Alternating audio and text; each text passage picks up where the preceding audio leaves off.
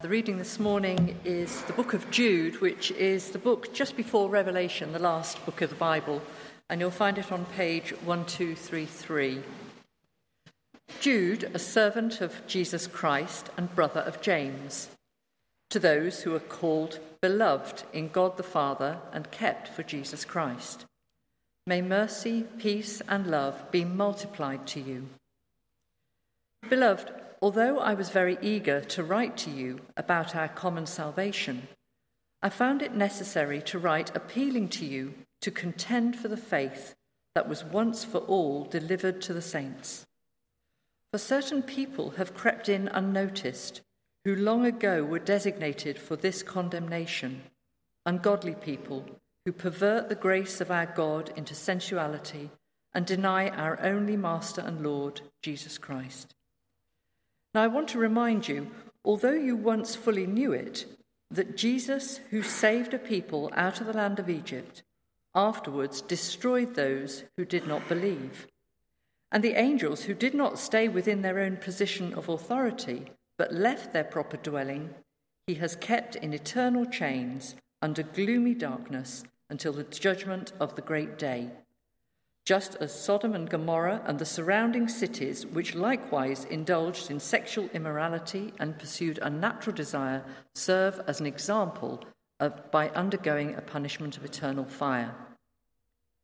Yet, in like manner, these people also, relying on their dreams, defile the flesh, reject authority, and blaspheme the glorious ones. But when the archangel Michael, contending with the devil, was disputing about the body of Moses, he didn't presume to pronounce a blasphemous judgment, but said, The Lord rebuke you. But these people blaspheme all that they do not understand, and they are destroyed by all that they, like unreasoning animals, understand instinctively. Woe to them! For they walked in the way of Cain and abandoned themselves for the sake of gain to Balaam's error, and perished in Korah's rebellion. These are blemishes on your love feasts, as they feast with you without fear, looking after themselves. Waterless clouds swept along by winds, fruitless trees in late autumn, twice dead, uprooted, wild waves of the sea casting up the foam of their own shame wandering stars for whom the gloom of utter darkness has been reserved forever. It was also about these that Enoch, the seventh from Adam, prophesied, saying, Behold, the Lord came with ten thousands of his holy ones to execute judgment on all and to convict all of the ungodly of all their deeds of ungodliness that they have committed in such an ungodly way and of all the harsh things that ungodly sinners have spoken against him. These are grumblers, malcontents, following their own sinful desires. They are loud mouthed boasters, showing favoritism to gain advantage. But you must remember, beloved, the predictions of the apostles of our Lord Jesus Christ. They said to you, In the last time there will be scoffers following their own ungodly passions. It is these who cause divisions, worldly people, devoid of the Spirit. But you, beloved, build yourselves up in your most holy faith, pray in the Holy Spirit, keep yourselves in the love of God, waiting for the mercy of our Lord Jesus Christ that leads to eternal life. And have mercy on those who doubt. Save others by snatching them out of the fire.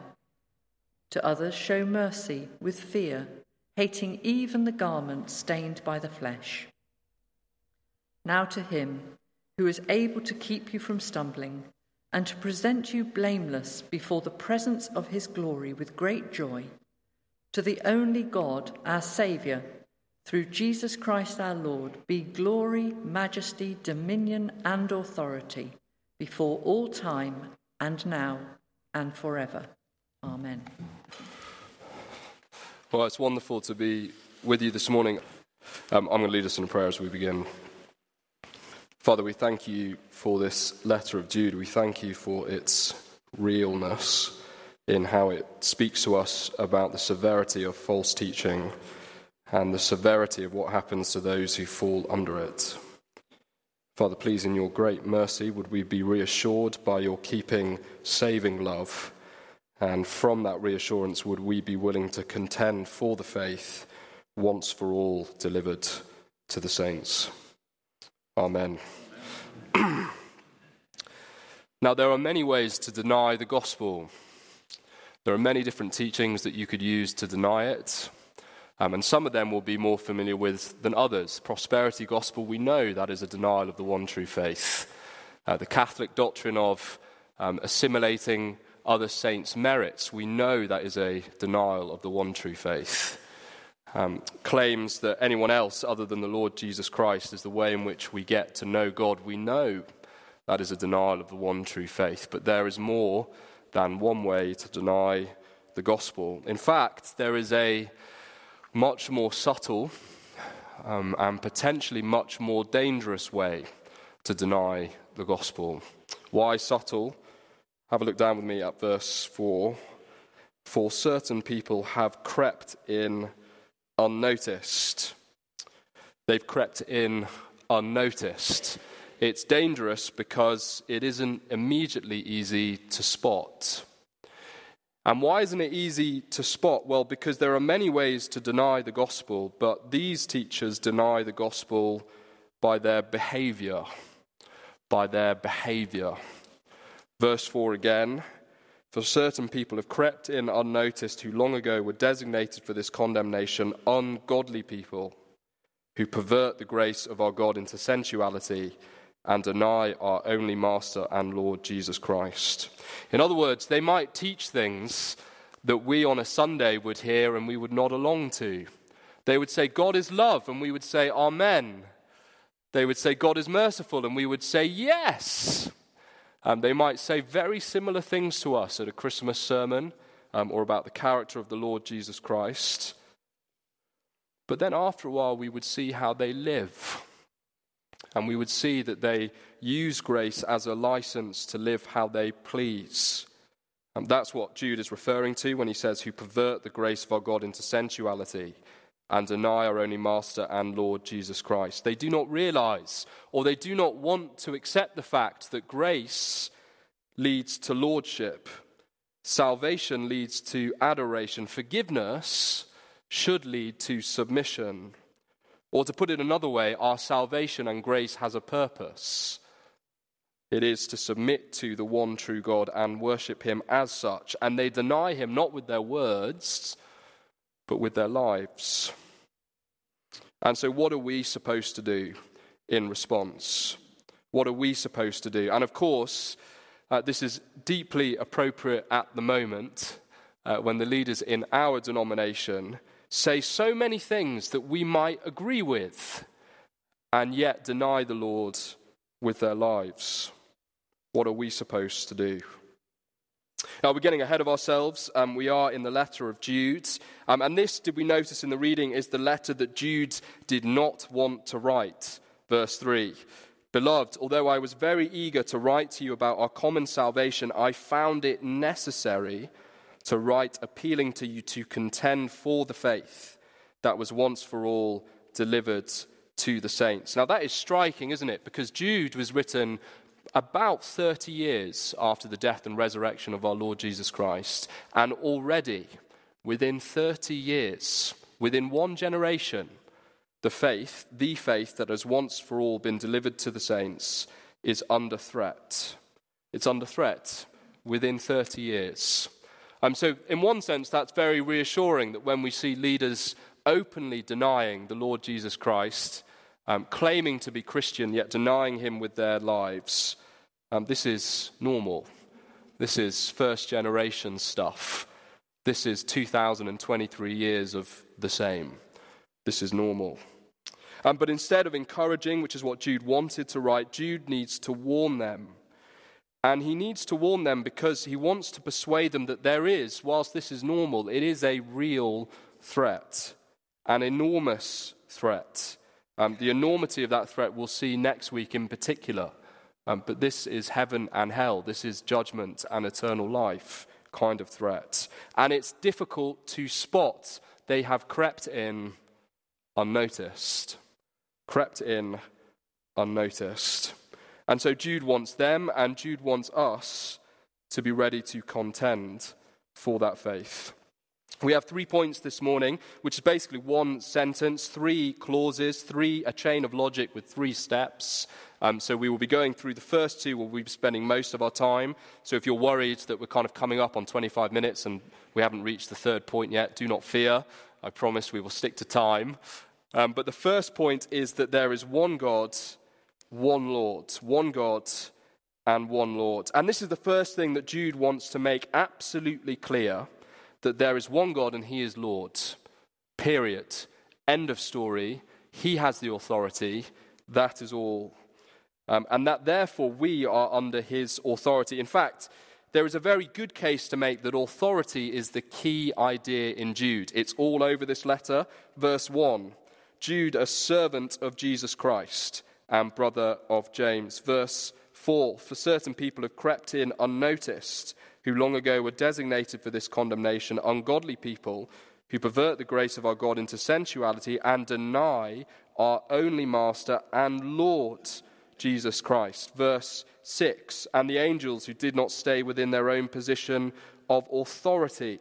Verse 8 Yet in like manner, these people also, relying on their dreams, defiled the flesh, reject authority.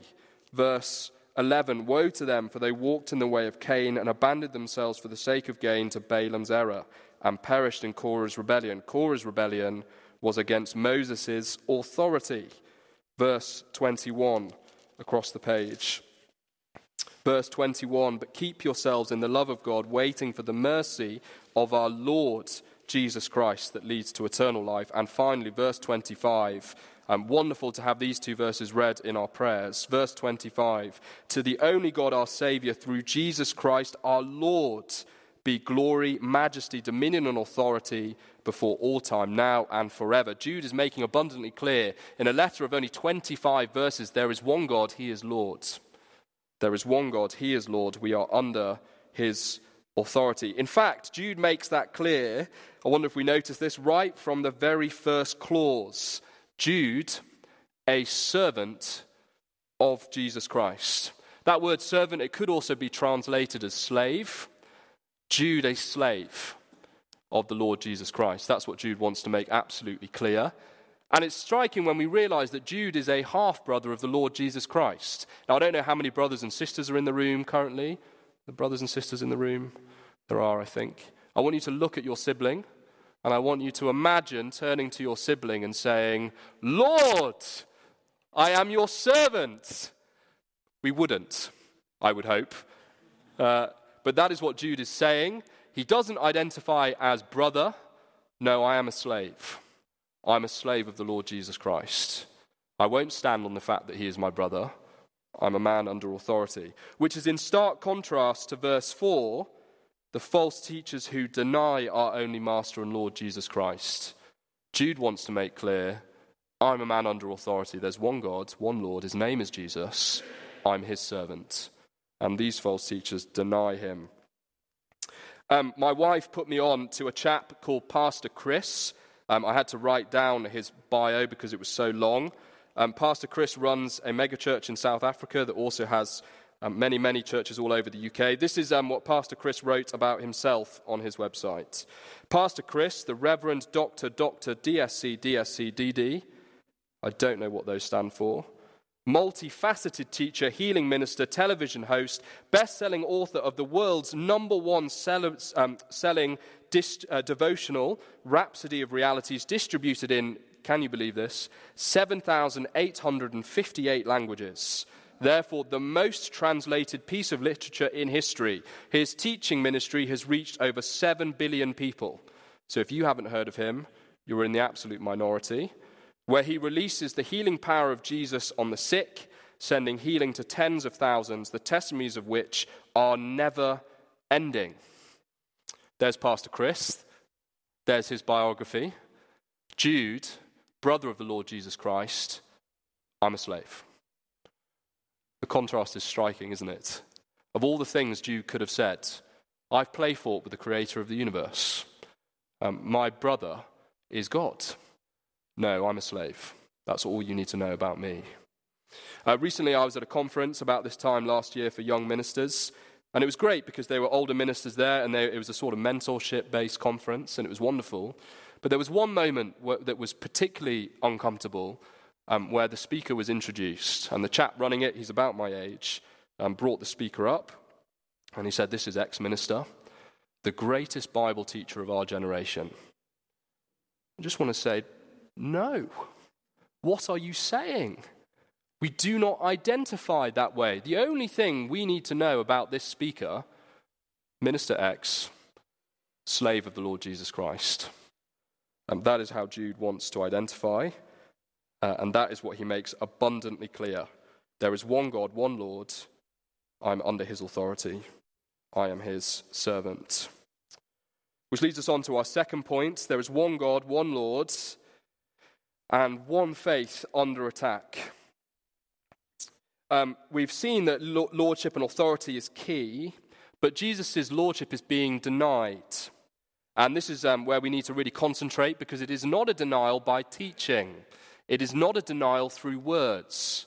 Uh, we've said already in the introduction, it is a denial through how they are living. They are denying the faith, the one true faith. Have a look down with me at verse 3.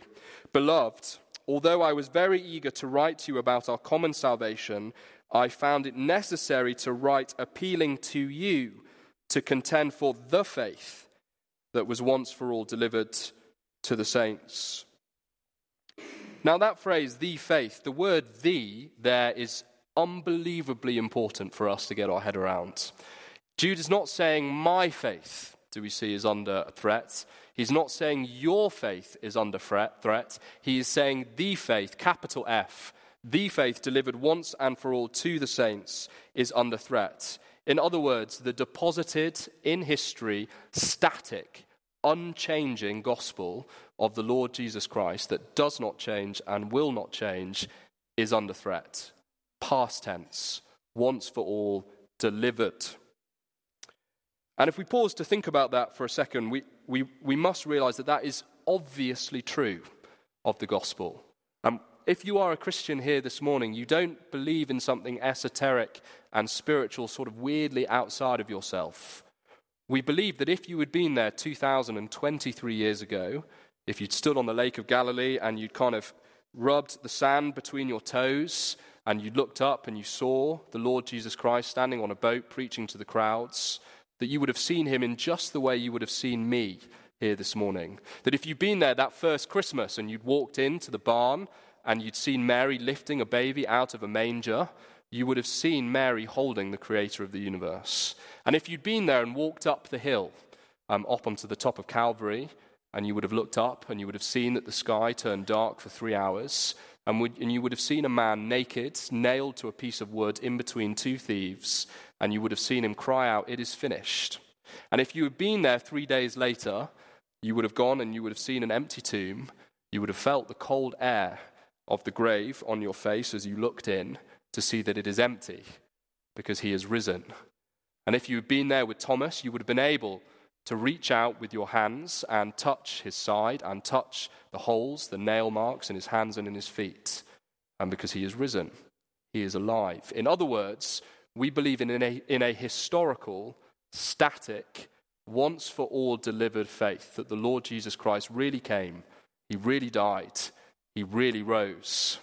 And so, of course, therefore, um, any denial of that, either through teaching or through a way of life, um, is a denial of the one true faith that has been once for all delivered. Why this emphasis? Well, there is a popular trend at the moment of something called progressive revelation. And many of you and the younger generation might have come across a chap called Brandan Robertson. He is a TikTok preacher always nervous if you have the word TikTok before a profession. Uh, um, and he has a very large following. He has a very large following. He's a very engaging speaker. Um, and he says that because the Lord, the Spirit, has led us into truth, like the patriarchy uh, and like critical race theory, um, we can take um, parts of the Bible where Jesus speaks to Gentiles and we can see that Jesus was a racist, um, that Jesus was a misogynist, but that women spoke back to Jesus. Jesus repented. Did you know this? That Jesus was a racist and that he repented? um, and that the woman spoke back to power because the Spirit has guided us into this new truth.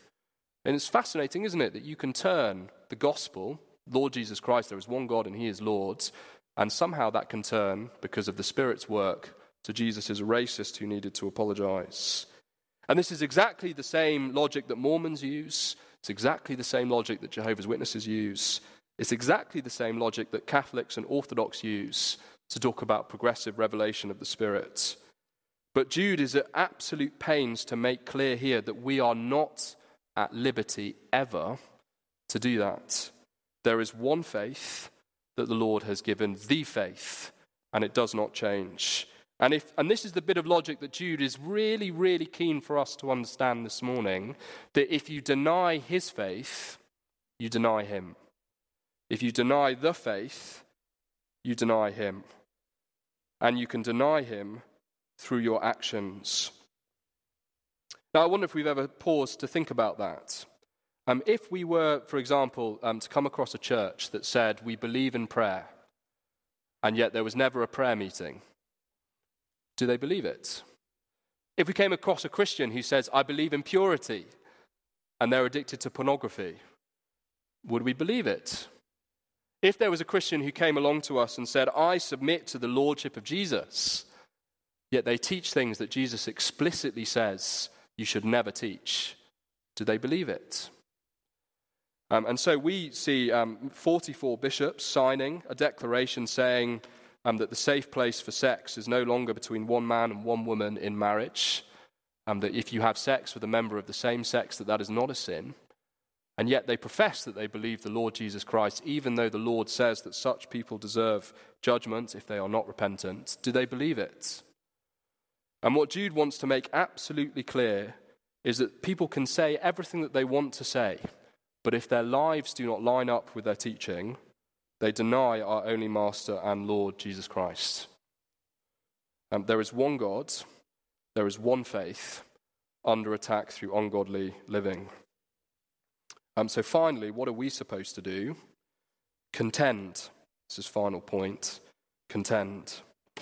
Now, we would have noticed in the reading that there is not a lot in verse 3 and 4 on what contending looks like. And that will be in two weeks' time. We'll get to that in verses 17 to 25. Um, but the word we want to draw our attention to this morning is that word contend. It is the word that we get agony from. It's the word we get to agonize from. It's a military word. In other words, whatever um, Jude is about to make clear about what being a Christian means and contending for the faith means, it means it's going to be hard. It means it's going to be a fight. It means it's going to involve sweat and effort and perseverance. And we must remember that Jude didn't want to write this letter. Jude is not thrilled um, and triumphalist, um, uh, having to write, um, encouraging them to contend. And it would be very, very easy for this series in Jude and for in our conversations afterwards for this to descend into a mudslinging match um, at the Church of England. It would be very easy for us to do that. Um, but we must remember that this is serious in the salvation sense. This is not about being right. Um, this is not about um, kind of claiming that we are the victim that is being suppressed by the big bad liberals in the Church of England. No, we are talking about the fact that there is one God and he is being denied, and people go to hell if they follow them. And that is what we are concerned with. So, whatever contending looks like, and whatever it's going to look like for us as Grace Church Dulwich to contend in the years to come, it will be difficult, um, but it is because we believe that the Lord Jesus Christ really is who he says he is. He is Lord. Um, as we conclude to think about application, the application for this morning is actually going to be much more about our thinking than it is about something that we may or may not do. Um, and, and that is to understand that uh, the way that we live can deny the gospel just as much as what we say. The way that we live um, can deny the gospel just as much as what we say. Um, they will sound, therefore, false teachers, they can sound just like us. They can wear purple shirts with dog collars and a lovely staff and a huge cross around their neck, and they can preach about grace and mercy and love and acceptance and tolerance. And we can say, Amen. And then we see their lives. And they say, Sin is not sin, and God is not a judge, and there is no eternity. And they deny God with how they live. And Jude wants to make absolutely clear um, that the faith once for all given is unchanging, it is under threat from ungodly living. Um, and so, therefore, for us, and wonderfully, this is not directed to faithful Christians. So we must hear that. Jude is not a letter that is to beat us up. Um, so if we leave this thinking, oh, I, is this me? No, that is not what Jude wants us to take away from this. In fact, Jude uses the term beloved um, so many times. We are beloved in God the Father, verse 1, kept by Jesus Christ, verse 1. Um, he does not want us to go away beaten up. But what is it that we are supposed to take away from this? Because I think there is a secondary application that if we return to the example um, we thought about earlier, at that conference where the young chap stood up to introduce the minister and said, Here is ex minister, the greatest Bible handler of our generation. What is he saying about what is significant about this person? He's saying, isn't he, that his intellect and his oratory skill and his intellectualism, that's what's impressive about him. That's why you should listen to him. And us who are rightly um, to value faithful teaching, we can fall into the danger of caring more about people saying orthodox things and saying them persuasively than we can about whether or not our leaders live godly lives. And so, a question for our own hearts is do we care more when we speak about the preachers and teachers and leaders that we admire? Do we care more about their oratory skill or their godliness. Uh, one of the things um, that I am so sad to no longer get to benefit from um, with Simon, our previous pastor, is that Simon absolutely, um, almost, well, not to a fault, but uh, anyway, um, lived out exactly what he said publicly, privately. Um, he had complete integrity. I knew if he said, asked me to do something, he was doing it. Um, and, we saw, and I saw examples of that over and over again. Quietly, um, Simon had utter integrity. And that was far more significant um, for faithful ministry than the fact that he could teach the Bible um, engagingly. Far more so. And so, for us, as we embark on this letter in Jude, and I would encourage you, please read Jude in your quiet times. It is a wonderful little book. You can read it in about 10 minutes all the way through. As we embark in the next, three, um, next two weeks after this in this book of Jude, to remember um, that the Lord cares far more about teachers' godliness than he does about whether or not his three points alliterate um, or it was engaging and you can remember it. Why don't I lead us in a final prayer? Lord, we thank you so much for this letter and its realism. Father, we thank you that the Lord Jesus Christ has delivered the faith once and for all. Father, please, as we get ready um, to spend more time in Jude, would you prepare us to contend for the one faith that brings salvation under the one Lord, Jesus Christ? Amen.